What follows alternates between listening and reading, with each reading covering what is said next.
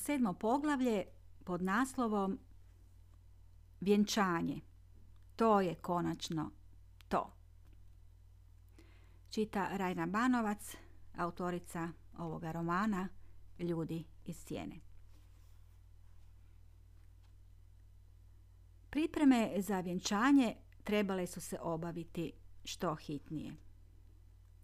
Tražili smo na općini odmah prvu subotu u mjesecu, ali te slobodne subote ni u jednom terminu nije bilo. Nema veze, odlučili smo se za srijedu. Odjednom se nisam uopće mogla zamisliti poput mladenke u bijeloj dugoj haljini, tako da mi je laknulo kada sam vidjela da ni kao do same ceremonije vjenčanja nije stalo. Ali stvar je kod mene otišla još dalje. Mene je bilo toliko sram, ja i vjenčanje. Ta slika bila je za mene nešto poput strave. Toliko sam se sramila da sam mislila da ću se rasplakati od muke ako itko na našem vjenčanju bude prisutan. Čak ne bih željela ni svjedoke, kumove, ali to je bilo obavezno. Roditelji nisu obavezni, pogotovo moja mama da me gleda iz gomile i da sve oči budu uprte u mene. Učinit ćemo onako kako ti hoćeš. Osim toga, to neće u povijesti biti niti prvo, niti zadnje vjenčanje u kojem neće biti svatova. Umiri me ka i bila sam mu zahvalna što me razumije.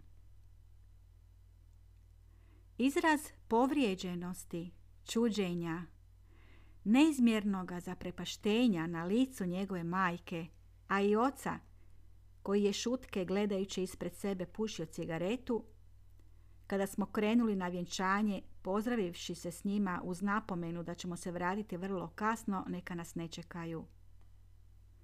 Moja je pak mama tu primila tu informaciju mnogo ležernije i nju takve i slične ideje općenito nisu mogle iznenaditi.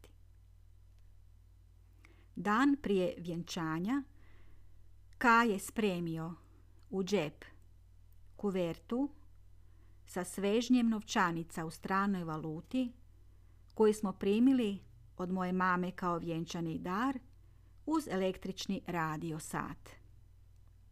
Također mi je mama pomogla oko garderobe. Haljina je bila obična, tamno crvena, skromna, ali u njoj sam se osjećala ugodnije nego u nekoj bijeloj krinolini. Prilazili smo općini gdje je bio smješten ured za vjenčanja. Željela sam da se to što prije završi, da prestane to mučenje u iščekivanju. Bila sam toliko na sebe orijentirana da se ne sjećam kako se Ka ponašao, niti kakav mu je bio izraz lica. Samo znam da hoda uz mene zaštitnički i sigurno, kao uvijek do sada, da me vodi, da je on glavni, da ja ne moram razmišljati, da on zna najbolje što treba činiti za nas oboje. Put do ulaza u matični ured učini mi se dug, predug, ali na jednom se podigne oluja. Začuh strahovit vjetar u stablima koja su okruživala zgradu. Mnogo zvukova, kao da nešto cvili i stenje. Iza cviljenja i stenjanja na jednom se začulo vrištanje, ali ne ljudsko, nego nešto poput zalutale dimenzije. Nisam trebala gledati u okolo, jer bih se odviše prestrašila. Znala sam da se sve to događa u mojoj glavi, a u stvarnosti se Ka i ja nalazimo pokred drveća obasjanog posljednjim zrakama sunca tog toplog proljetnoga dana. Predvečer je blago i mirno. Ljudi prolaze pokraj nas u svom običnom poslu, više manje užurbani, nešto kupuju, nose, šeću, žure kući s posla, love tramvaj i slično. Nema ni traga dašku, vjetra ili nekoj oluji. Buka prometa tako je svakodnevna, da i čak nitko više ne primjećuje. A ja čujem lupetanje i gibanje prirode svuda oko sebe. Svaki listić koji je u to doba proljeća izrastao, obraćao mi se i govorio mi nešto, sve to lišće u jedan glas brujalo i njihalo se. I umjesto da se posvetim svome mladoženji, da s njim izmjenjujem lijepe i nježne riječi, ja postanem nervozna, smetena, ljutita na svoju haljinu i počnem nešto gunđati i nesuvislo govoriti, pa i na njega prijeđe trenutak moja smetenost, ali srećom kratko potraje jer su nam ususret, široko se smiješeći, dolazili kumovi. Obred vjenčanja bio je završen za pet minuta. Svima nam je laknulo, reklo se sudbonosno da i krenuli smo u restoran smješten izvan grada proslaviti taj događaj. Slavlje je ugodno, ako to možemo nazvati slavljem, jer smo samo sjedili i u opuštenoj atmosferi jeli dobro, jeli dobru i lijepo priređenu večeru. Osjećala sam se konačno odraslo i potpuno. To je konačno to. Potom se vrati smo kući u naš sada bračni krevet. Vrijeme zajedničkog življenja teklo je bez nekih osobitih problema. Svakodnevno smo išli na posao, a vrativši se kući uživali u blagodatima mirnoga života. Malo sam se trgnula i lakše komunicirala s njegovim roditeljima, upoznala u međuvremenu i rođake s majčine strane. Svi su me prihvatili i pazili na mene kao da se me trebali u mome braku zaštititi od moga bračnoga druga. Aluzije su išle u tom pravcu, premda im ja nisam znala uzrokom. Zapravo, svi su se ti razgovori vodili u veseloj atmosferi. Primijetila sam da Ka ipak ima glavnu riječ u svemu.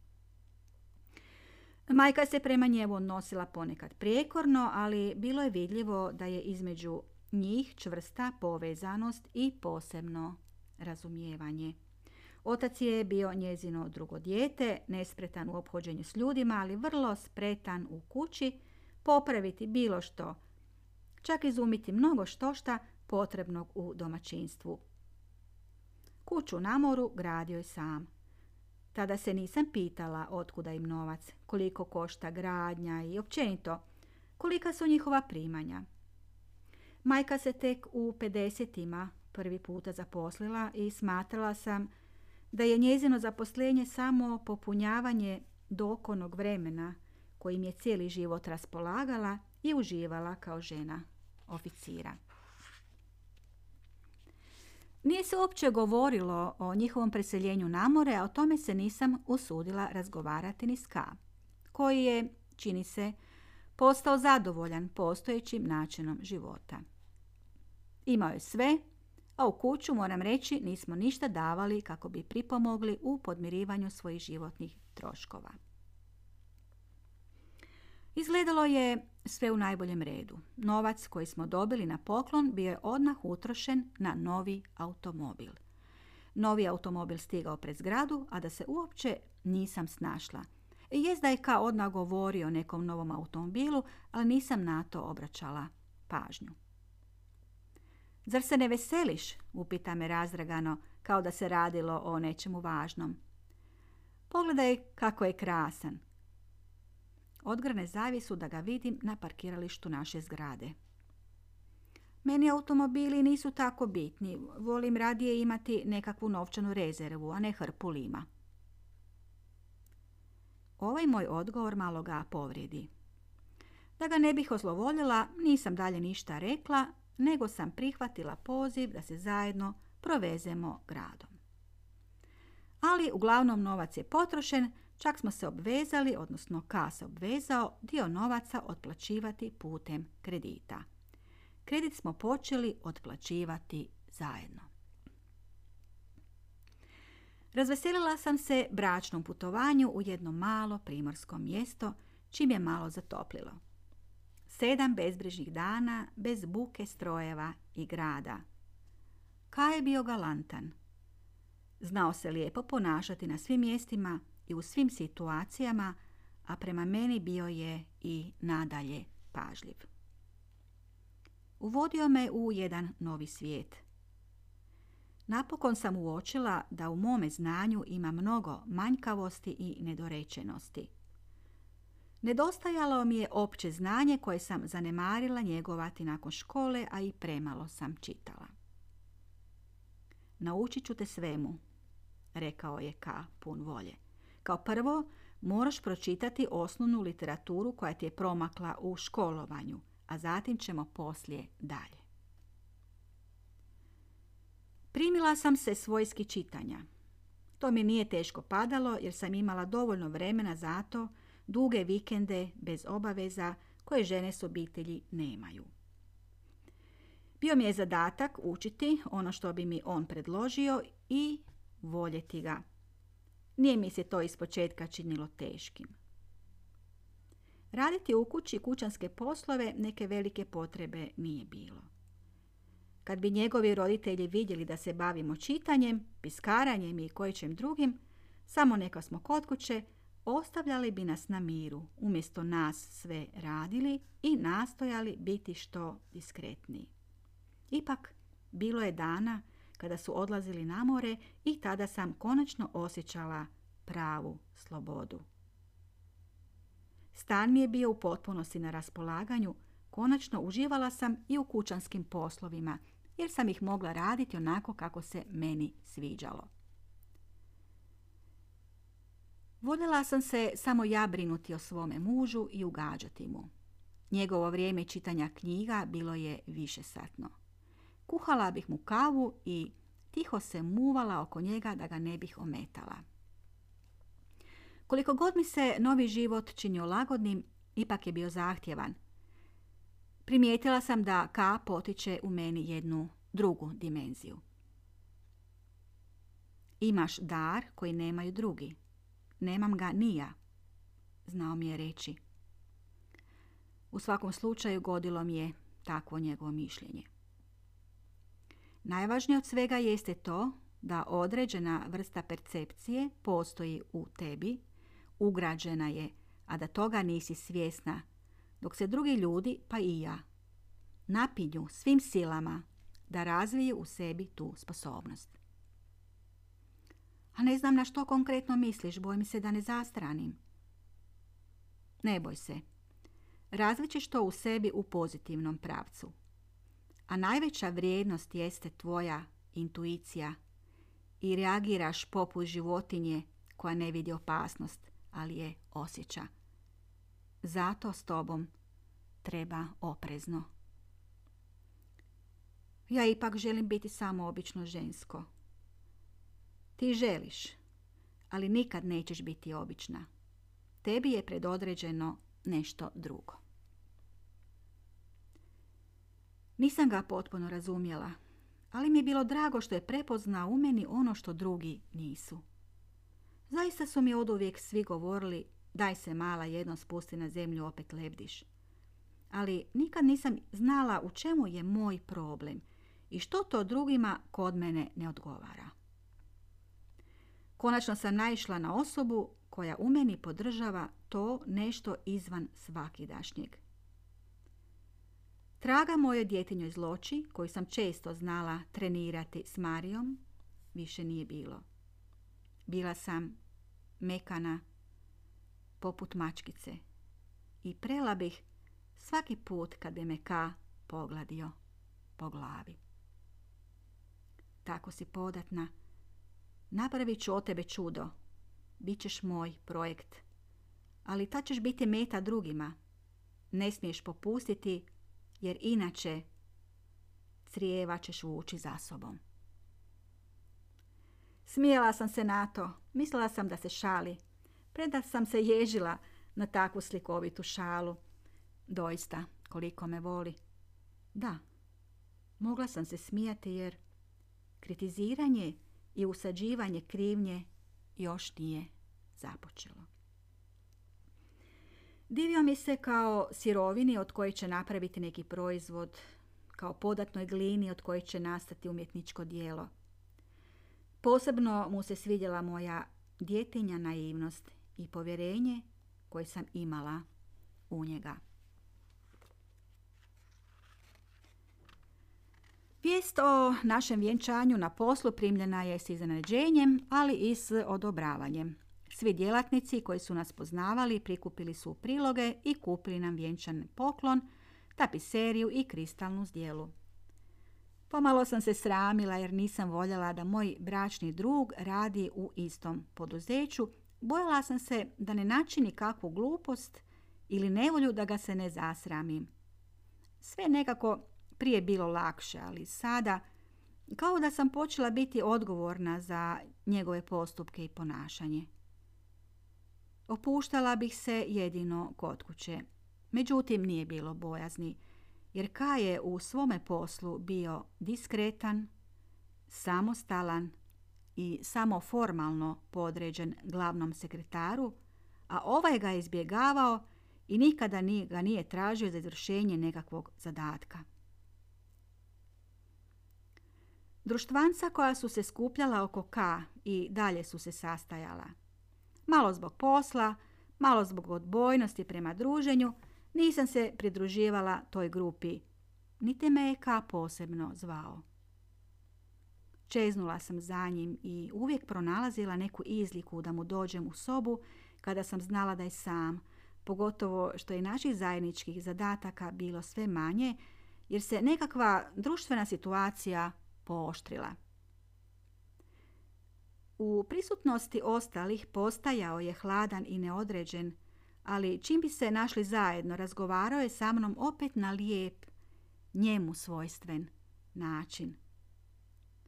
Ovo me dvojako ponašanje vrijeđalo, ali smatrala sam da je on u pravu, da se doista trebam uozbiljiti i pred drugima ne pokazivati osjećanja, jer ljudi to mogu iskoristiti ili se narugati, a uz to navješćuju se teška vremena. Često sam posjećivala danu u njezinoj sobi, pogotovo što sam bila određena da joj onda, kada nema mnogo posla, a bilo je i takvih razdoblja, pomognem u lektoriranju. Ponekad sam je nalazila uz knjigu Dostojevskoga ili Cvajga, koje je pročitavala uvijek iznova i iznova. Voljela me vidjeti i često smo razgovarale o književnosti. Jako je voljela Ka kao kolegu i bilo joj drago što smo se našli. Ona je bila nesretna zbog nečega u životu, nezadovoljna, ali bez namjere to promijeniti, kao da i nije bilo neke mogućnosti za promjenom. Najveća vrijednost u životu bio joj je sin. Čudila sam se kako joj dijete može biti utjeha za sve. Kada sam se udala za K, Veronika, voditeljica daktilobiroa, koja je inače prema meni bila tolerantna, postade prema meni još ljubaznija i još više me počne cijeniti. Kada bi K poslom prišao k njezinom stolu, osjetila sam često puta u sebi žalac ljubomore, primjećujući kako joj je stalo do dobrog dojma u odnosu s njim, bez obzira na njegov novi status. Gdje si ga samo našla? Znala mi je reći mu teta, a moju je mamu naprosto oborio s nogu. Ruže, uglađeno ponašanje i šarmantan osmijeh ostavili su utjecaj na nju, koja se inače nikada nije dala lako zavesti vanštinom ali ovaj put načinila je izuzetak. Što moj očuh o njemu konkretno misli nisam mogla dokučiti jer se nije izjasnio. Ali primijetila sam da se njih dvojica kad bi bili u posjeti stalno nadmudruju u političkim diskusijama. Jednostavno se politički nisu trpjeli. Kaj je volio ovakve rasprave, poticao ih, dok je moj očuh često gubio strpljenje pušući kroz nos. Dogodila se još jedna neobična stvar, a to je da smo vjenčavši se dospjeli na prvo mjesto rang liste za dodjelu stana.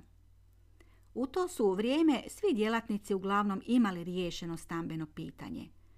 Stanova je bilo dovoljno, ali ipak u nešto nepovoljnijem položaju bili su samci. Međutim, i oni su bili smješteni u neke garsonjere, barem privremene, dok se ne ožene. Kad je Ka čuo da je u mogućnosti dobiti stan, reče, a pri tome dobro pazeći da ga svi čuju. Ja, ja da oduzimam stan nekom siromašnom milicajcu s čoporom djece. Ja stan imam. Ne pada mi ni na kraj pameti da tražim stan. Toliko je bio uvjerljivo moralan svojim stavom i načinom izgovaranja ovih riječi da se uopće nisam usudila reći drugačije. Složiš se s njime, a on je o svojoj nesebičnoj i moralnoj odluci još dugo poslije toga pričao i naglašavao svoje poštenje pred kolegama i pred roditeljima.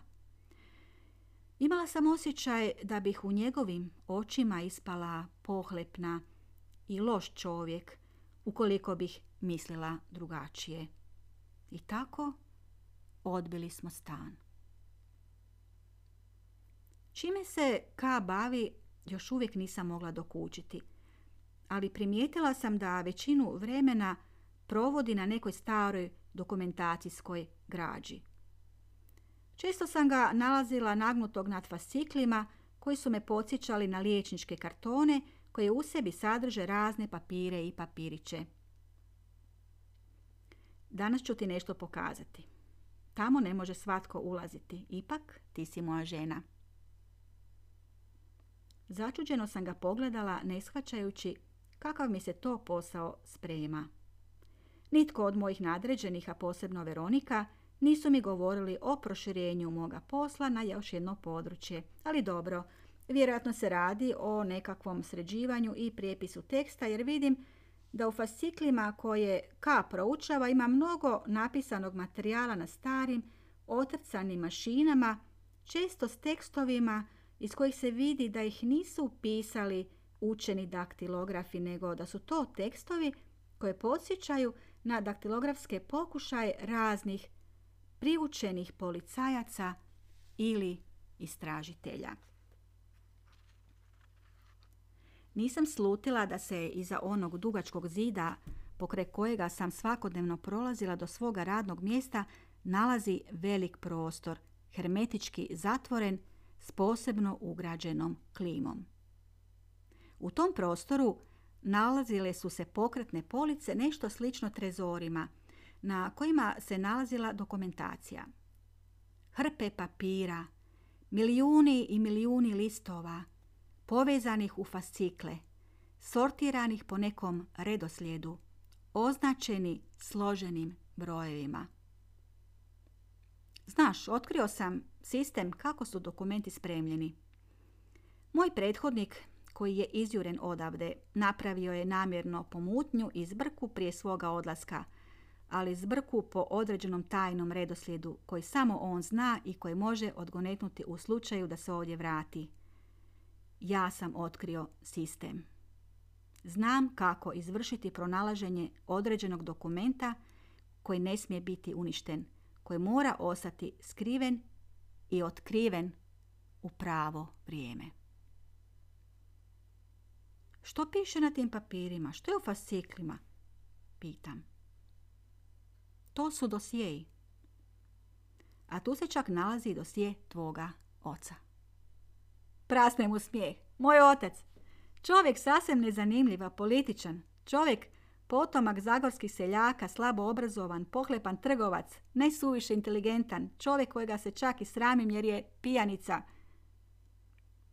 Hoćeš li se nasmijati kad ti kažem da i ti imaš svoj dosje? I ja imam dosje, upitam u čudu. Da mi je znati što je napisano jer ja se ne sjećam da sam imala baš zanimljiv život. Dosjet je otvoren i on se puni. Ne brini se. Hoćeš reći da su me pratili? Ili još uvijek prate i provjeravaju? Užasnem se uslijed nelagode. Da. To ti je sudbina jer radiš ovdje, a i zato što si moja žena. Govorio mi je ovo sasvim ozbiljno. Plaši me to.